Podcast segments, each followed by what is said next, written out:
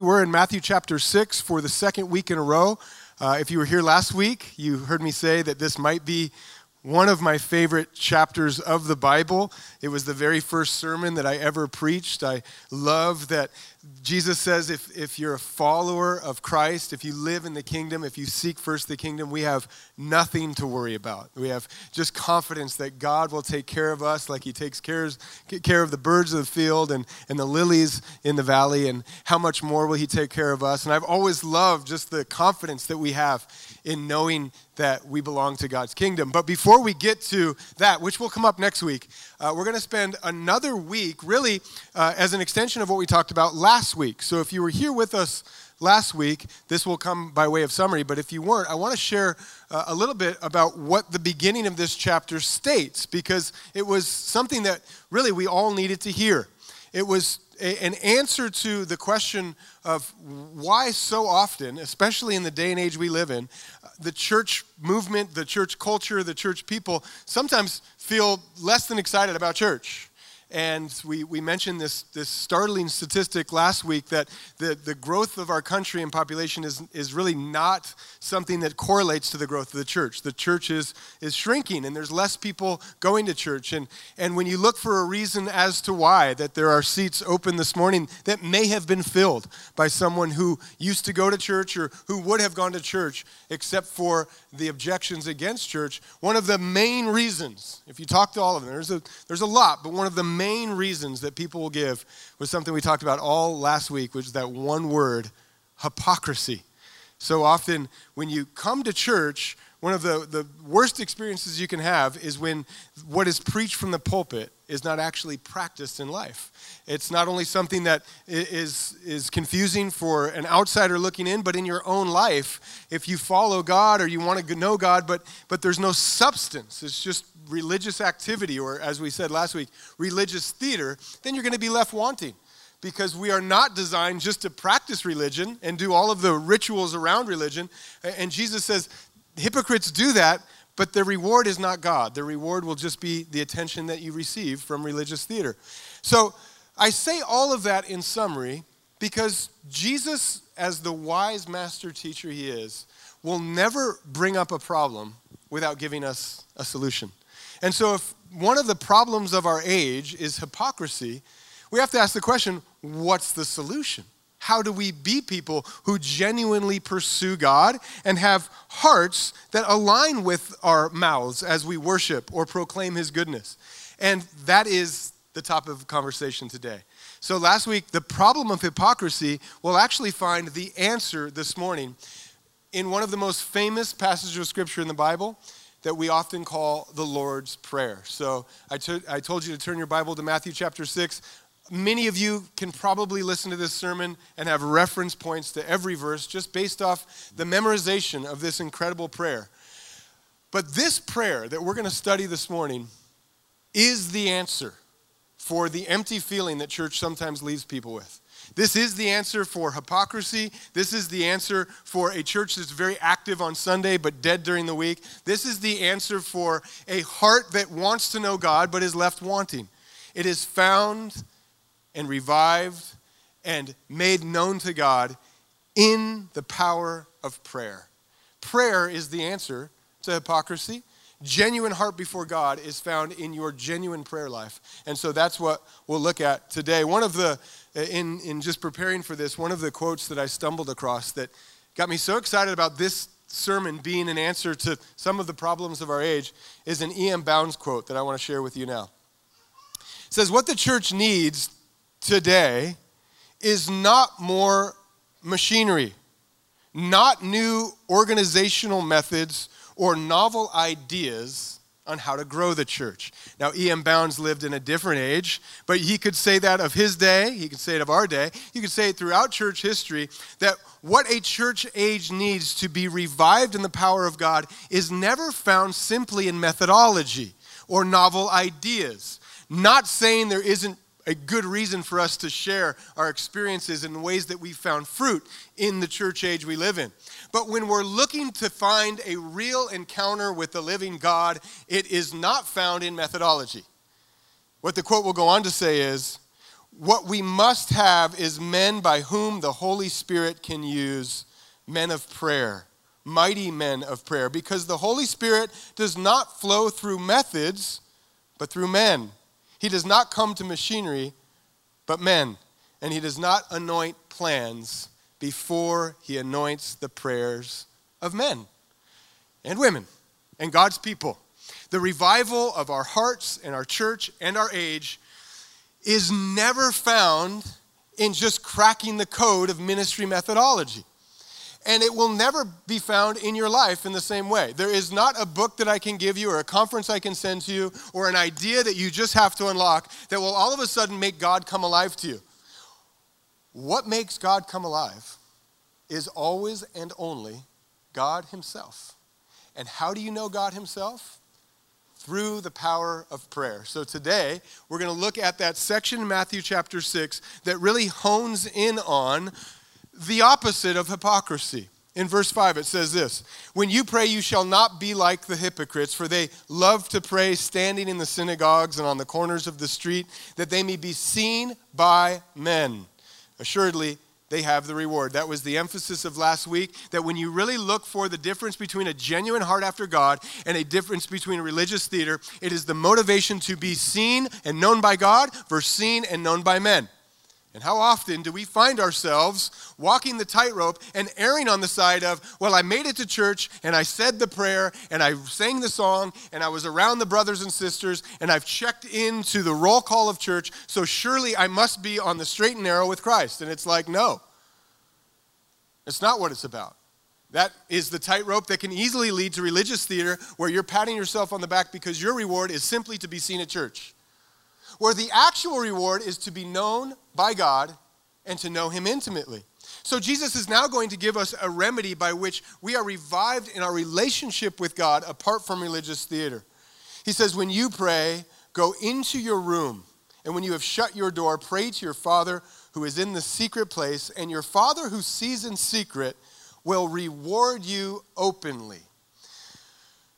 Before we get to the Lord's Prayer, we get to the run up to how Jesus even sets the table by which we would be interacting with God in a genuine and real way. And what he says is find a place in your life, call it the secret place, call it the depths of your heart, or the alone and quiet that you have with God in your mind. And let that be the only measure by which you are seen before God. Be so alone with God that there can be no confusion about who you are praying for. Be so quiet before the Lord that there is no interaction with people part of it. Not that we can't have public prayer at time or corporate worship, but to know the genuineness of your heart before God, he says, go and find him in secret. And I was so blessed by this. I emphasize this even before we get to the Lord's Prayer because in finding God and being genuine before him, Jesus says, seek after him in a way where there's no one around. And if you really do that, if you really pursue a secret place with the Lord, what you'll find is that to find God in your life, the day to day life, which will come up in the rhythm of this prayer, it requires you to make an attempt to find Him. There is a seeking nature to this prayer. Before he even opens his words as to the manner by which you pray, there is a manner by which you seek after God. Because the secret place, if you have not noticed, is not easy to find.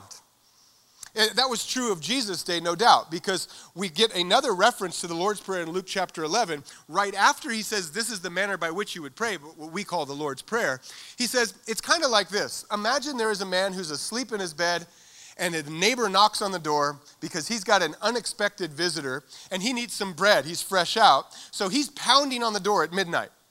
And that is the teaching point to say, Keep going, keep seeking, be a persistent seeker of God. And then Jesus says something interesting. He says, The man is in bed with all of his children.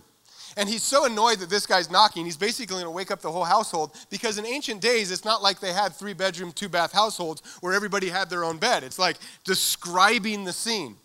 The whole family is in the living room or whatever they called it. And if you knock on the door, you're waking everybody up. Now I read that and I think, man, how did they find a secret place? Where do you go to be alone with the Lord? Go outside, ancient days, you better find some shade.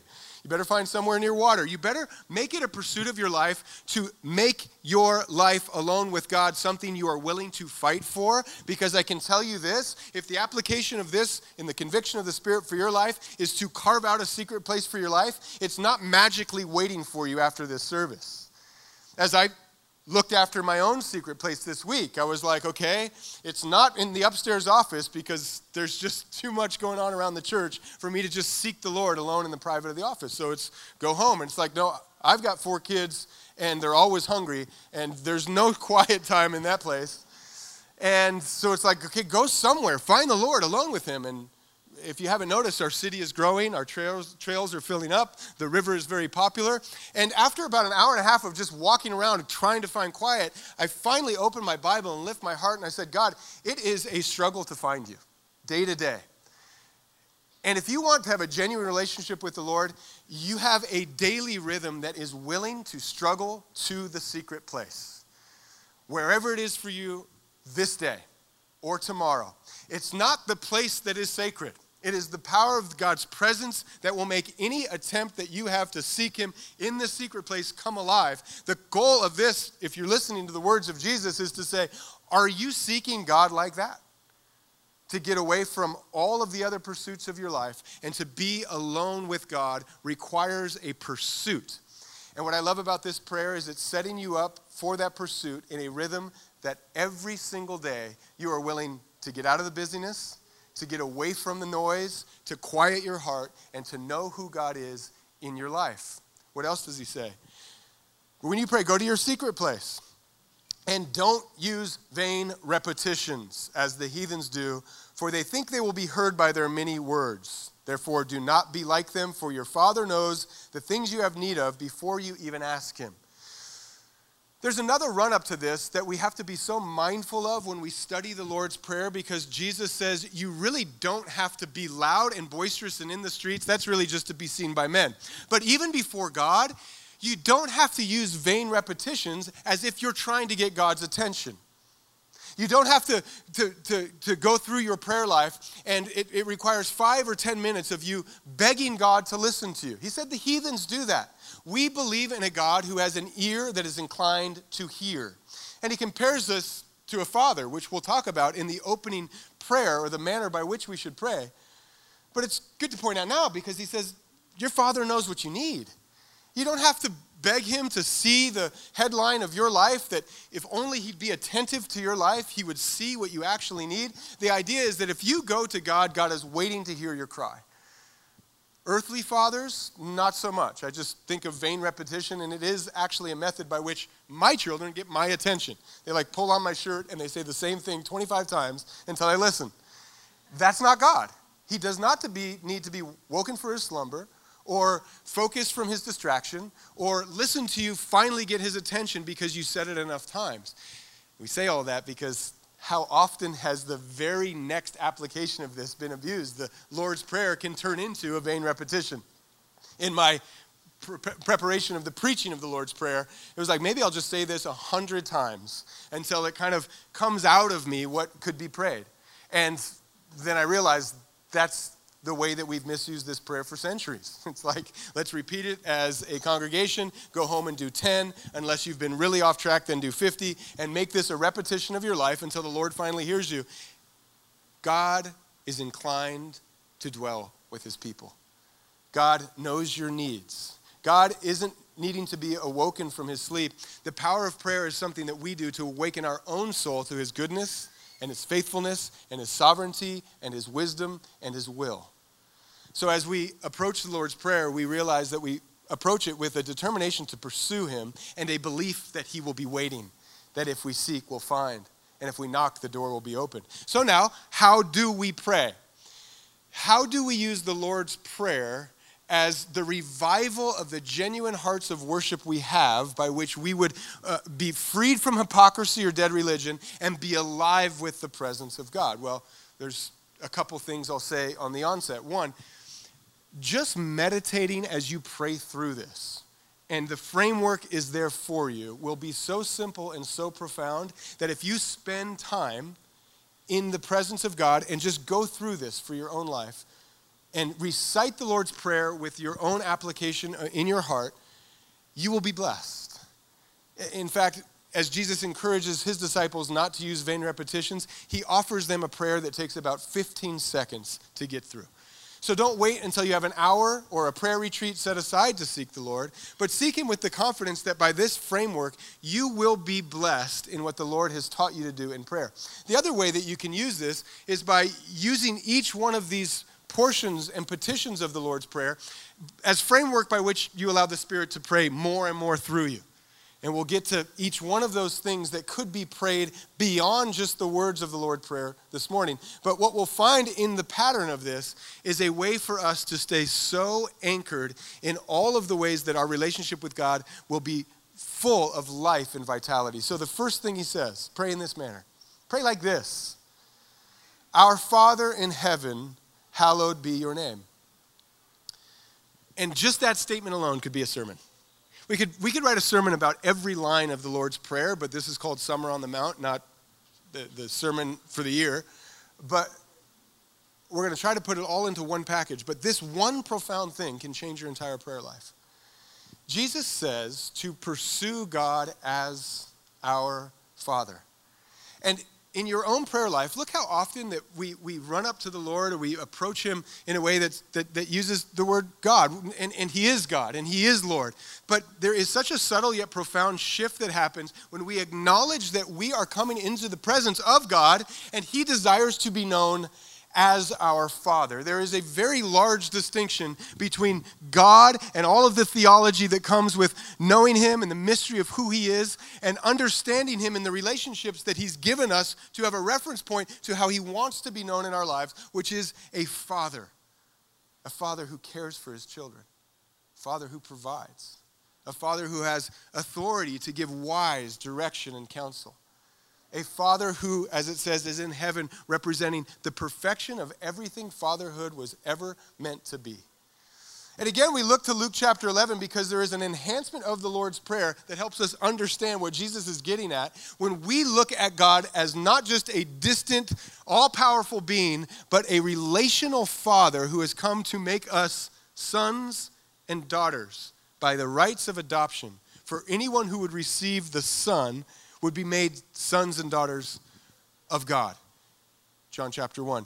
In Luke chapter 11, he says this If a son asks for bread, what father among you will give him a stone? Or if he asks for a fish, will he give him a serpent instead of a fish? Or if he asks for an egg, will he offer him a scorpion? If you then, being evil, know how to give good gifts to your kids, how much more will your heavenly Father give the Holy Spirit to those who ask? Here's the idea that Jesus is getting at. What we find in the God given natural inclination towards children, not always lived out perfectly, but he said, What father among you, broadly inviting anyone to relate to this analogy, fathers know how to care for their kids, and they actually enjoy, long for, want to care for their children.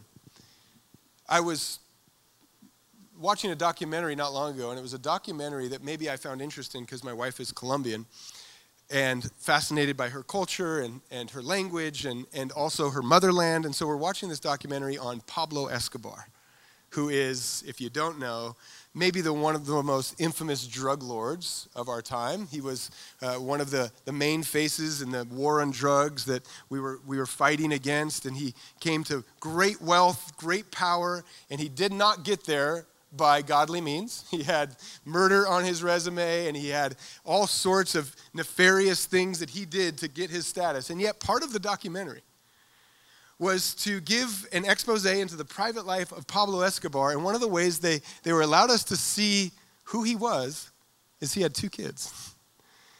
And Pablo Escobar, maybe the face of evil in the 80s, was a great dad. By all estimations, he loved his kids. He cared for them. He took them out of poverty and gave them great wealth. He gave them anything they wanted. He was loyal to his children. Which is to say, we get this when it comes to our own kids. How much more will God be careful and loyal and caring and providing to his children?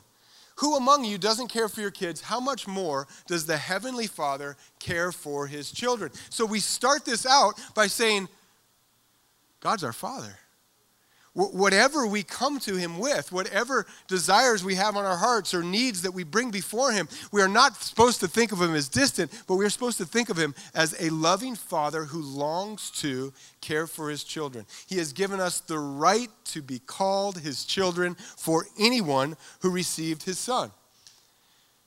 And every time you preach about fatherhood as a reference point to God, I have to also follow the disclaimer that Earthly fathers are not perfect, and they're not always giving, and they're not always careful for the well being of their children. But we have a Father in heaven. Heaven, the, the, the, the dwelling place of God that represents His perfection, so that when you think of fatherhood, you're not thinking of your own mistaken, broken history, but you're thinking of fatherhood in all of its perfection. That is who God is in our life. And I'm going to bring this up a lot, but there's a daily rhythm to this prayer, which means this is not something that you need simply for the doctrine of your mind. This is something that we are supposed to live and breathe and be reminded of and confess and profess every day of our life, lest God slowly fade into the background of our religious pursuit away from Father and toward a distant deity. This morning you wake up, my Father in heaven. And then you come to this other part of a simple yet profound shift in the way that you approach God when you say, Hallowed be your name. Now, hallowed is not a word that we use very often. You have a, a little bit of that word in the word Halloween, All Hallows Eve. It's this word that could best be described in a word that we use much more often in our proclamation of who God is, which is the word holy.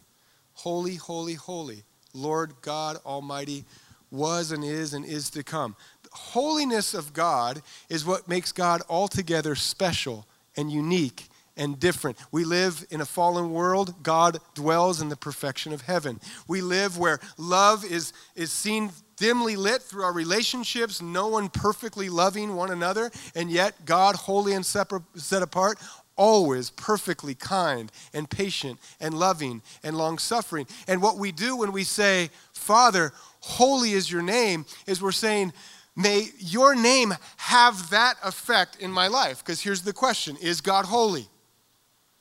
Is God fully holy and set apart, set apart, perfect in all of his ways, different than the fallen world we live in. And the Bible students and the longtime disciples and those of you who know doctrine can nod your head and say, Of course, God is holy. It's the tenet of the faith, is that God is perfect and we're not. And yet, the real question of this prayer is not whether or not you believe in the theology of holiness, but you believe in the personal nature of God's holiness in your own life. Is God holy in your life today?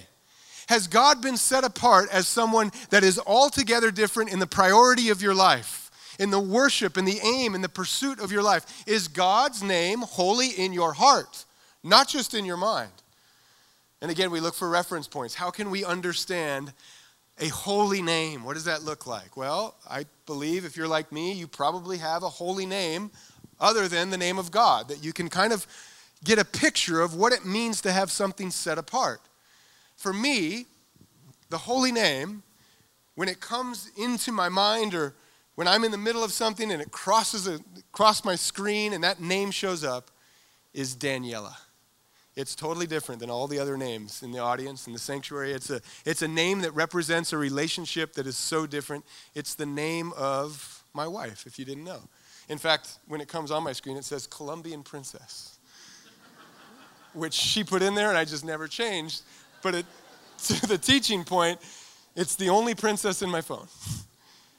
I have a relationship with her that is unique and different and set apart for all of the relationships that are represent, represented here. Hers is hallowed. And you may have a hallowed name, no matter what you're doing in your day checking emails, writing your, your focus time, you're, you're, you're writing the report, or you're in business, or you're studying, and that phone can, there's one name that can break through. There's one name that will, that will be honored and respected more than any other name in your contact list. And whatever that name is, that is a hallowed name for you. It may be a spouse, maybe a son or daughter or best friend, and maybe, or maybe most probably, that name is your own name. The name that desires to be set apart and highly prioritized and the name that gets the most respect. In fact, we get this tension that exists between the name of God and our own name or our own pursuits when we think about the difference between when Jesus says, Don't do your charitable deeds before people to be seen by them, that you would receive glory. And the contrast that comes just a chapter before in Matthew 5 16, when he says, Do your good works before men, that your light would shine and they would give glory to God. What name are you living for? What name is the pursuit of your religious activities, of your business ventures? What name is being elevated as the name, as the Bible says, above all names? And what we come to in the daily pursuit of God through this anchor in our prayer life is to say, God, it is your name and your name alone. Your name today, hallowed and set apart, means today, may your name be above all names for my life, my prayer. Lord, may your name be above the name Daniela and above the name Tucker and above the name Calvary Chapel and above all other competing holy ventures of my flesh. May it be your name and your name alone that I am pursuing today. Hallowed be your name. And then he says, Your will be done, or your kingdom come, your will be done on earth as it is in heaven. Jesus is so wise in the way that he took this incredible prayer, he made it something that could live inside of all of our hearts. And built into the prayer is the mission that he was on to bring heaven to earth, to bring God's kingdom, and to bring his authority as rightful king into the world, starting in Jerusalem, then going to Judea and Samaria and to the ends of the earth. The mission was to take the perfection of the kingdom of heaven and invade earth. And he says to his disciples, Live for that mission every day. It's not a mission that you live for by determination of the mind, the mission of God. It is not a mission that you live for by determination of religion. To live for the kingdom of God meaning he is the king and you are a grateful citizen about the king's business. To live for that kingdom is a matter of genuine prayer before God. It's not easy to live for the kingdom of God. And again, we look for these moments in our own life when we can think about great expectations for the, the hope that we have that the rightful person would be put in place. That's this prayer. It's the kingdom of God, meaning, Jesus, you're the king. May you reign today. I think back to a year ago, roughly this time as a country. It happens every four years, every two years if you're extra political. But we were thinking through who should be the leader of our land. And in the conversation, whether you were heavily political, whether you just watched the news, whether it was just a topic of conversation, there was this expectation as to who should lead. And in that expectation, it's like we all had our horse and pony. It's like if this guy gets in, we're going to be in much better shape. If this guy gets out, we'll be in much better shape. If we can just figure out a way to, to have a more clear government direction because of clear leadership, then, then, then the place that we live in, from city, state to country, will be a better place. And the excitement and the expectation and the hunger and the tension that leads up to electing an official is essentially what's happening in your daily prayer life for the kingdom. The ultimate king should reign not in the offices of our politics, not in the offices of our churches, but the king that we wait for is the king that would reign on the throne that is reserved for the King of kings and the Lord of lords. And what we say in the pursuit of our daily life is Today, Lord, will your kingdom continue to expand? His kingdom is here now, and yet his kingdom is not yet here. It's true of the kingdom that will fill the whole earth with his glory, and it's true of the kingdom that lives inside of your heart. If you've accepted Christ, you've said, Lord, reign in my life, and day by day by day, you give him more territory to take over. Reign in my heart, reign in my mind, reign in my relationships. May the kingdom of love and the kingdom of peace and justice and mercy be expanded today. And it happens through a daily commitment to live for God's kingdom. Then he says, Give us this day our daily bread. This is one of the, again, one of the very subtle and yet profound ways that this prayer can be so simple to recite, can fall into a category of vain repetition, and can be so left wanting if not truly lived out. What is Jesus saying here? Jesus is saying, pursue God every day and offer Him access to the needs of your life on a daily basis that He could meet. This is maybe the least favorite part of the Lord's Prayer for most of us because how many of us either are now or would like to be in a position where you wake up tomorrow morning and what you need must be provided by God? This is a literal give me food to eat, the daily sustenance of my life. This is a challenging prayer because most of us do not have such a rhythm with God, and most of us do not live in a time or age where we are required to live in that way. And yet, there's something that can go farther and much deeper for our daily need for God to move in our life. What are you depending on God for today? What are you living for today that God must provide for your life. And I thought about this particular petition of the prayer as I was preparing a sermon. It's like Wednesday, Thursday, Friday, Saturday. All I'm thinking about is Sunday.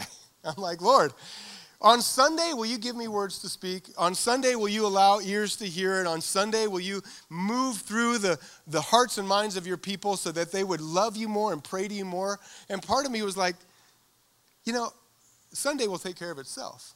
Jesus will go on to say, probably rooted in a, a, a, teaching a method by which you're praying every day for God to provide. He will now go on to say in Matthew chapter 6, don't worry about what you're going to eat. God will provide. And then he says, and don't even worry about tomorrow, because tomorrow is full of its own trouble. And I have found that so often in my lack of prayer for my own life, it is because I don't listen to the daily rhythm of prayer and I only do the opposite. I only pray for my worries. I only pray for my anxieties. I only pray for the big ticket things that will live tomorrow or one year or five years into the future. And the daily things are just swept under the rug because there's too much to pray about in the future. Today has plenty of things for you to pray about. If you're worried about tomorrow, here's what Jesus says Wake up really early in the morning tomorrow and pray about tomorrow. Take your list of worries and anxieties that live beyond today and put them where they belong. Allow God to give you the wisdom and the discernment that you need for tomorrow, and open your hands for the wisdom and the discernment and the goodness and the kindness that you lead, that you live today. Not only will this cure an up and down prayer life where you're only praying through worry and you're only thinking about the future, and when you come to those calm seasons of your life, you're out of things to pray for it will also stir in you a praise life. Because when you give God opportunity to meet you every single day, the faithfulness of God will be on display and He will give you your daily needs. He will give you the thing that you need for today to not only be provided for, but also to have in your heart that joyful thanksgiving that comes from the God who is moving in your life. Let me give you one of my favorite examples of a story that reminds me the joy of living through my fear of actually trusting God day by day by day. It comes from a missionary named George Mueller. You may have heard of him. Uh, he did great work in the country of England to provide for over 100,000 orphans over his ministry life. And the story that is so incredible about the ministry that he did for these children is that he did everything by testing the power of prayer. He was really in his journals and all his writings, you'll see that he was never someone who wanted to go to a church and raise funds. Not that you can't do that as the Lord leads. He was never someone that had a network of people giving to his cause. He was someone that just wanted to find out what would happen if he did nothing but pray and follow as the Lord answers. And there's one excerpt from the biography of George Mueller that is like the story that inspires me so much.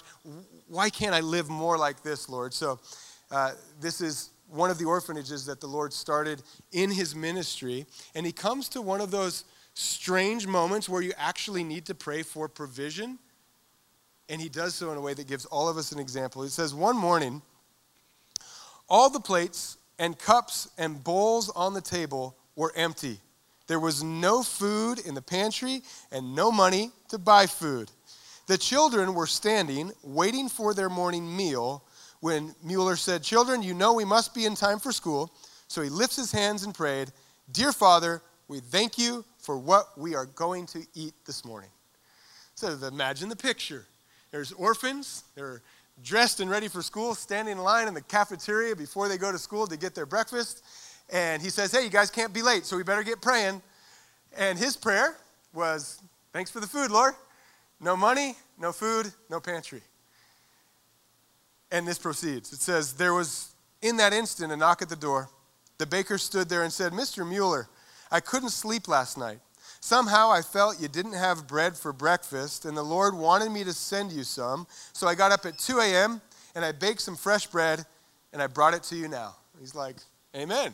Here's the bread, kids. Second knock on the door.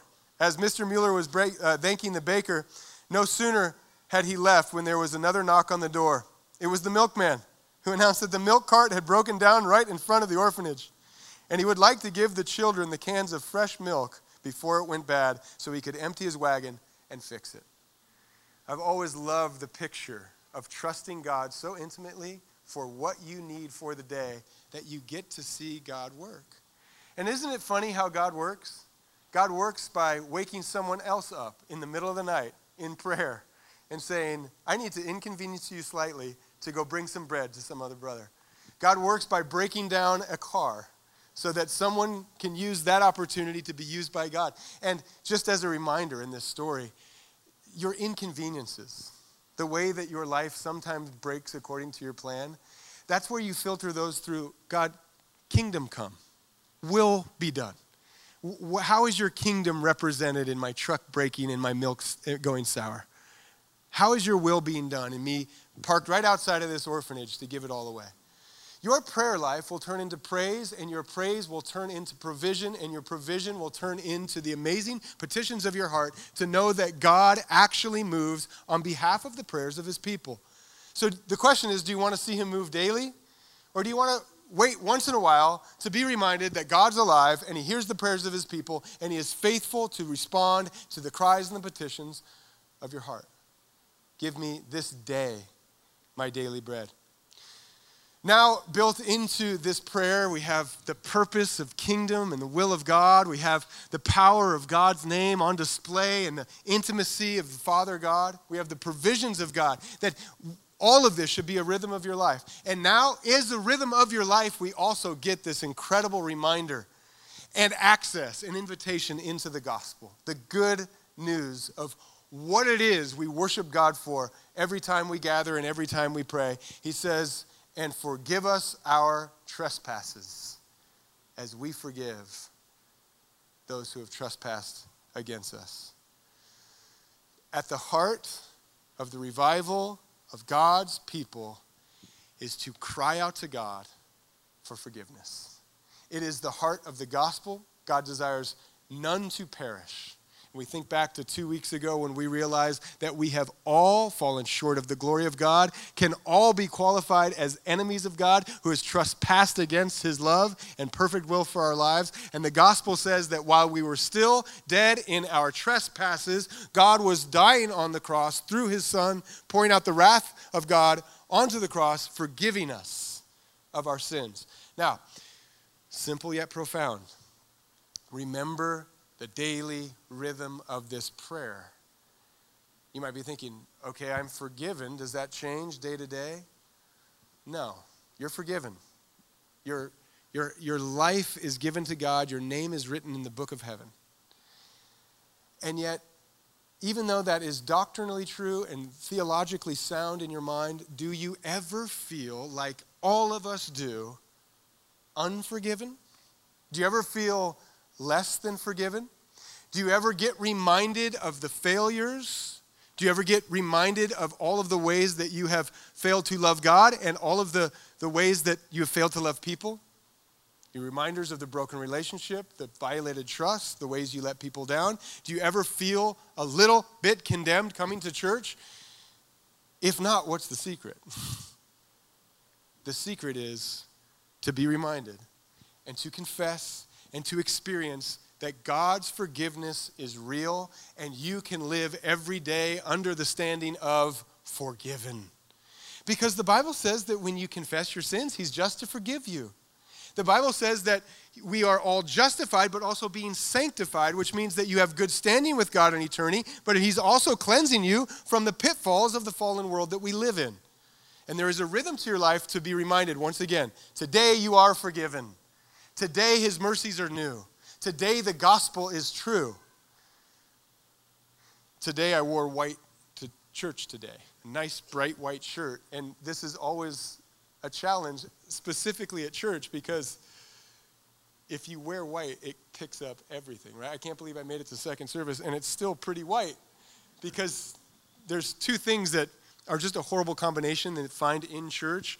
One of them is Sunday's best. You put on clothes that are fresh and crisp, and then we all walk around with coffee in our, in our hands, and then we greet each other, and it's like splash and, and, and spill over and stain all the time. I'm always like, oh man, it's dangerous to wear white, but it's also a reminder. This is kind of a picture of the daily life that we live before God. Because God says that we are new creations. We, we take off the filthy robes that, that we were clothed in by our sin and we put on white. And yet, day by day by day, in the, the new robes of Christ, we get the dust of the world, don't we? It's like, why did I do that? What was I thinking? What a failure. And he says, Now come, today. God, forgive me once again. Proclaim forgiveness over my life that I can walk boldly, that I can rejoice, that I can be humbled by my need for you.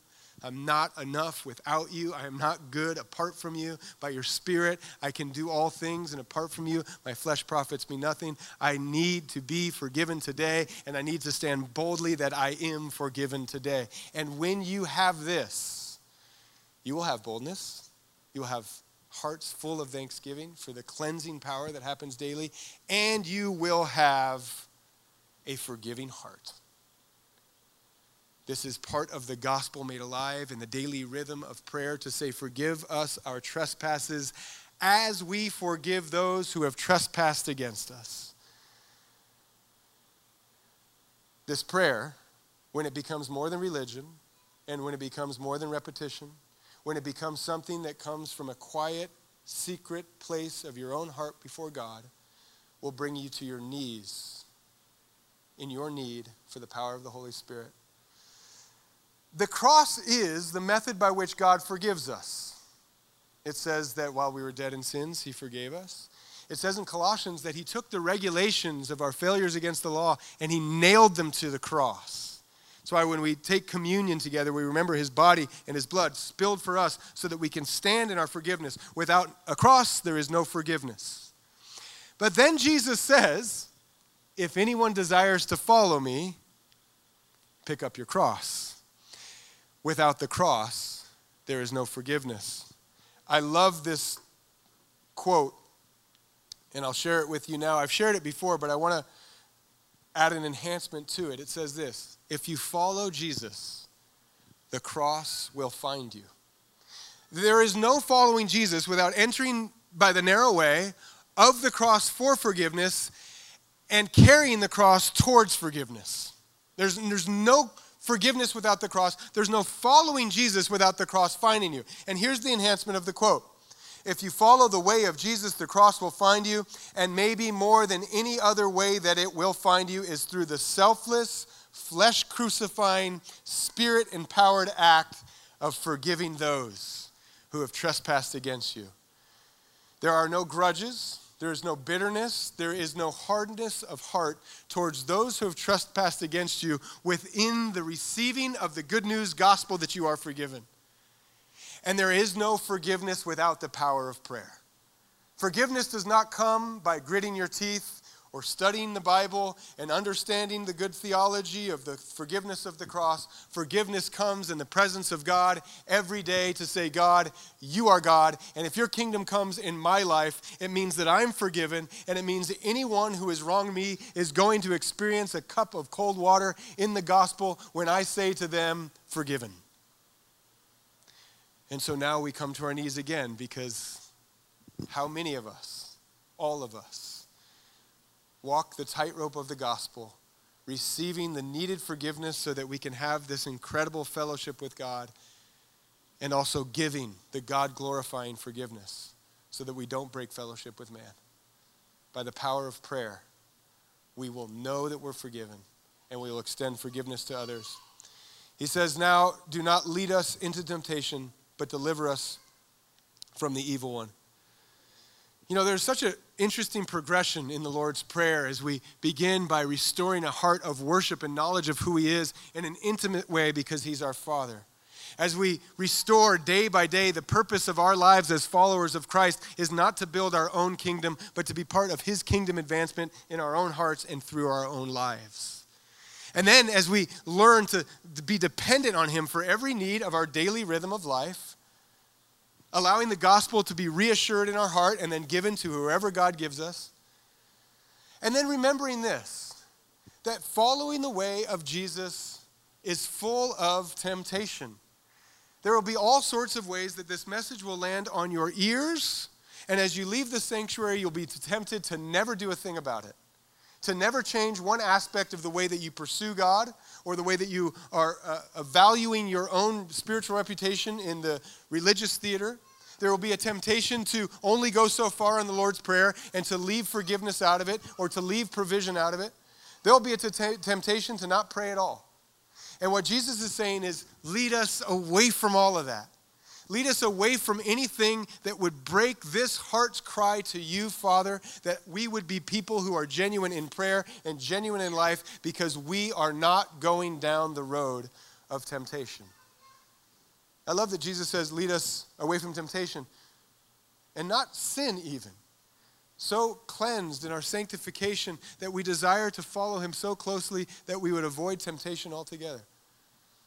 They say the best way to skip dessert is to avoid the first bite. Have you noticed that? It's like, man, it's like so good in your diet, and just try one spoon. We're going to share the whole thing, and then you take over the dessert. They say a diet breaks not in the kitchen, but in the grocery store. It's like what you bring into your house is actually the, the, the, way that you are tempting yourself into sin against your diet. And the same is true of your spiritual life.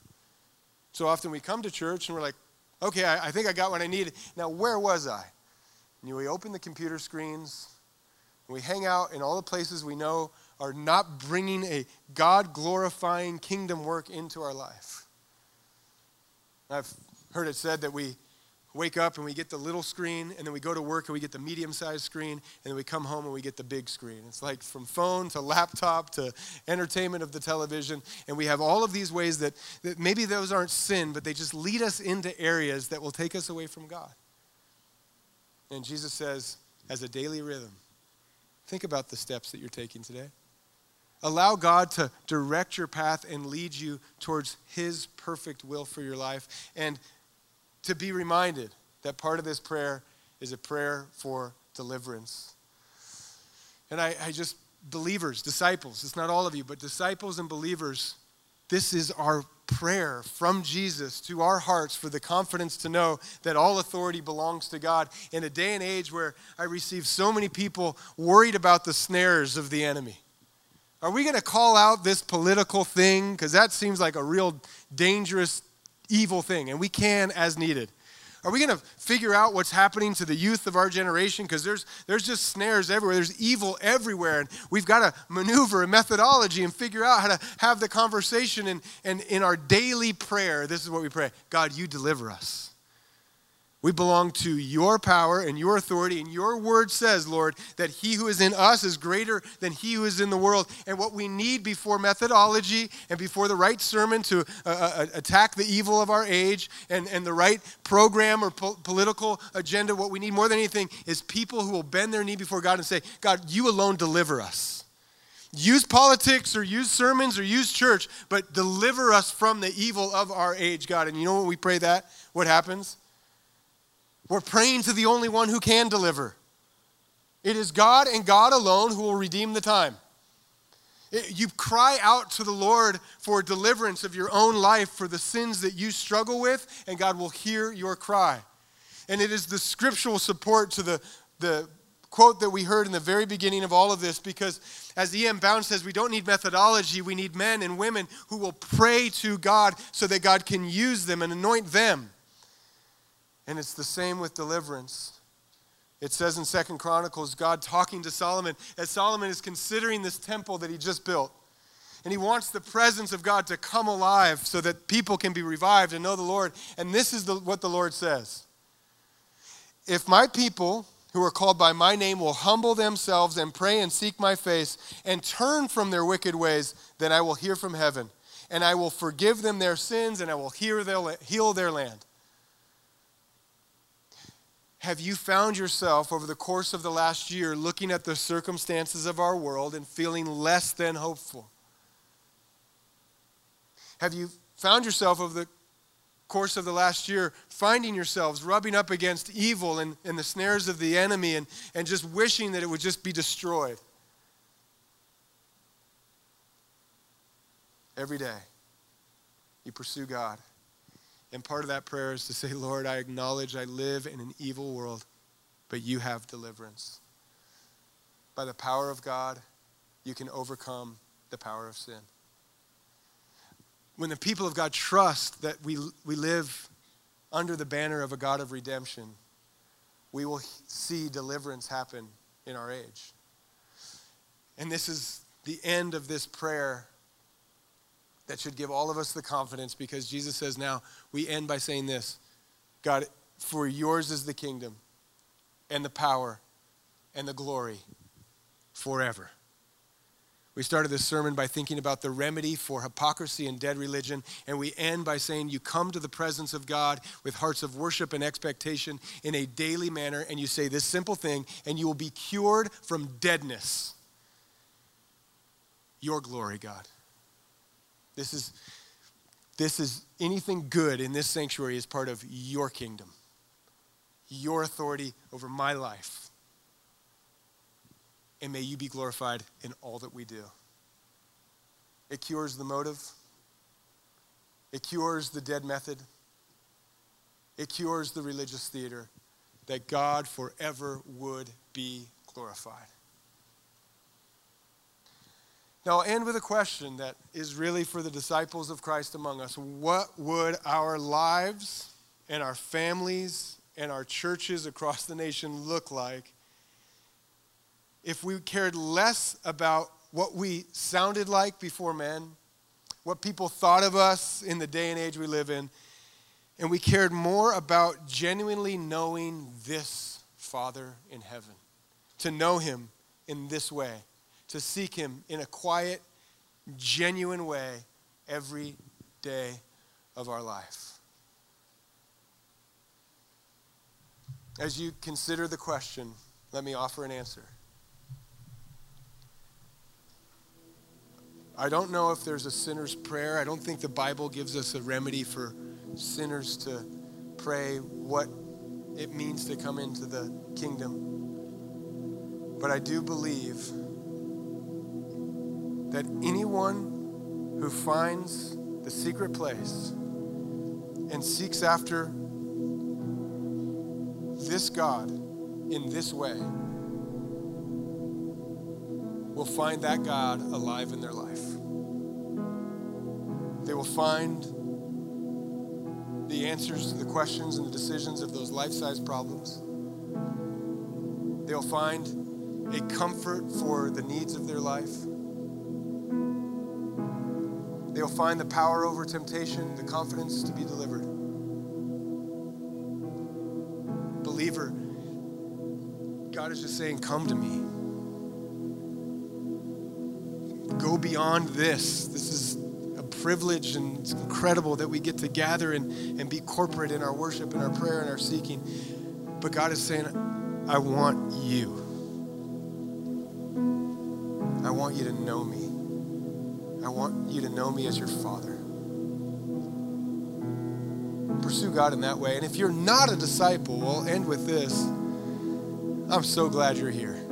I can't think of a better way for you to hear about the love of God than by hearing this simple way for you to interact with Him in your own life. What would happen as you've been an outsider looking into church?